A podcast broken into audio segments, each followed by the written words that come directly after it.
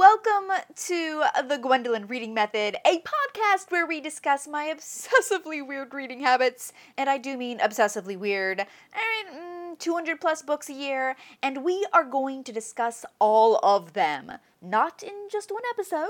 I'm thinking every week we will discuss what I finished that week and then check in on what I'm currently reading, which is a lot.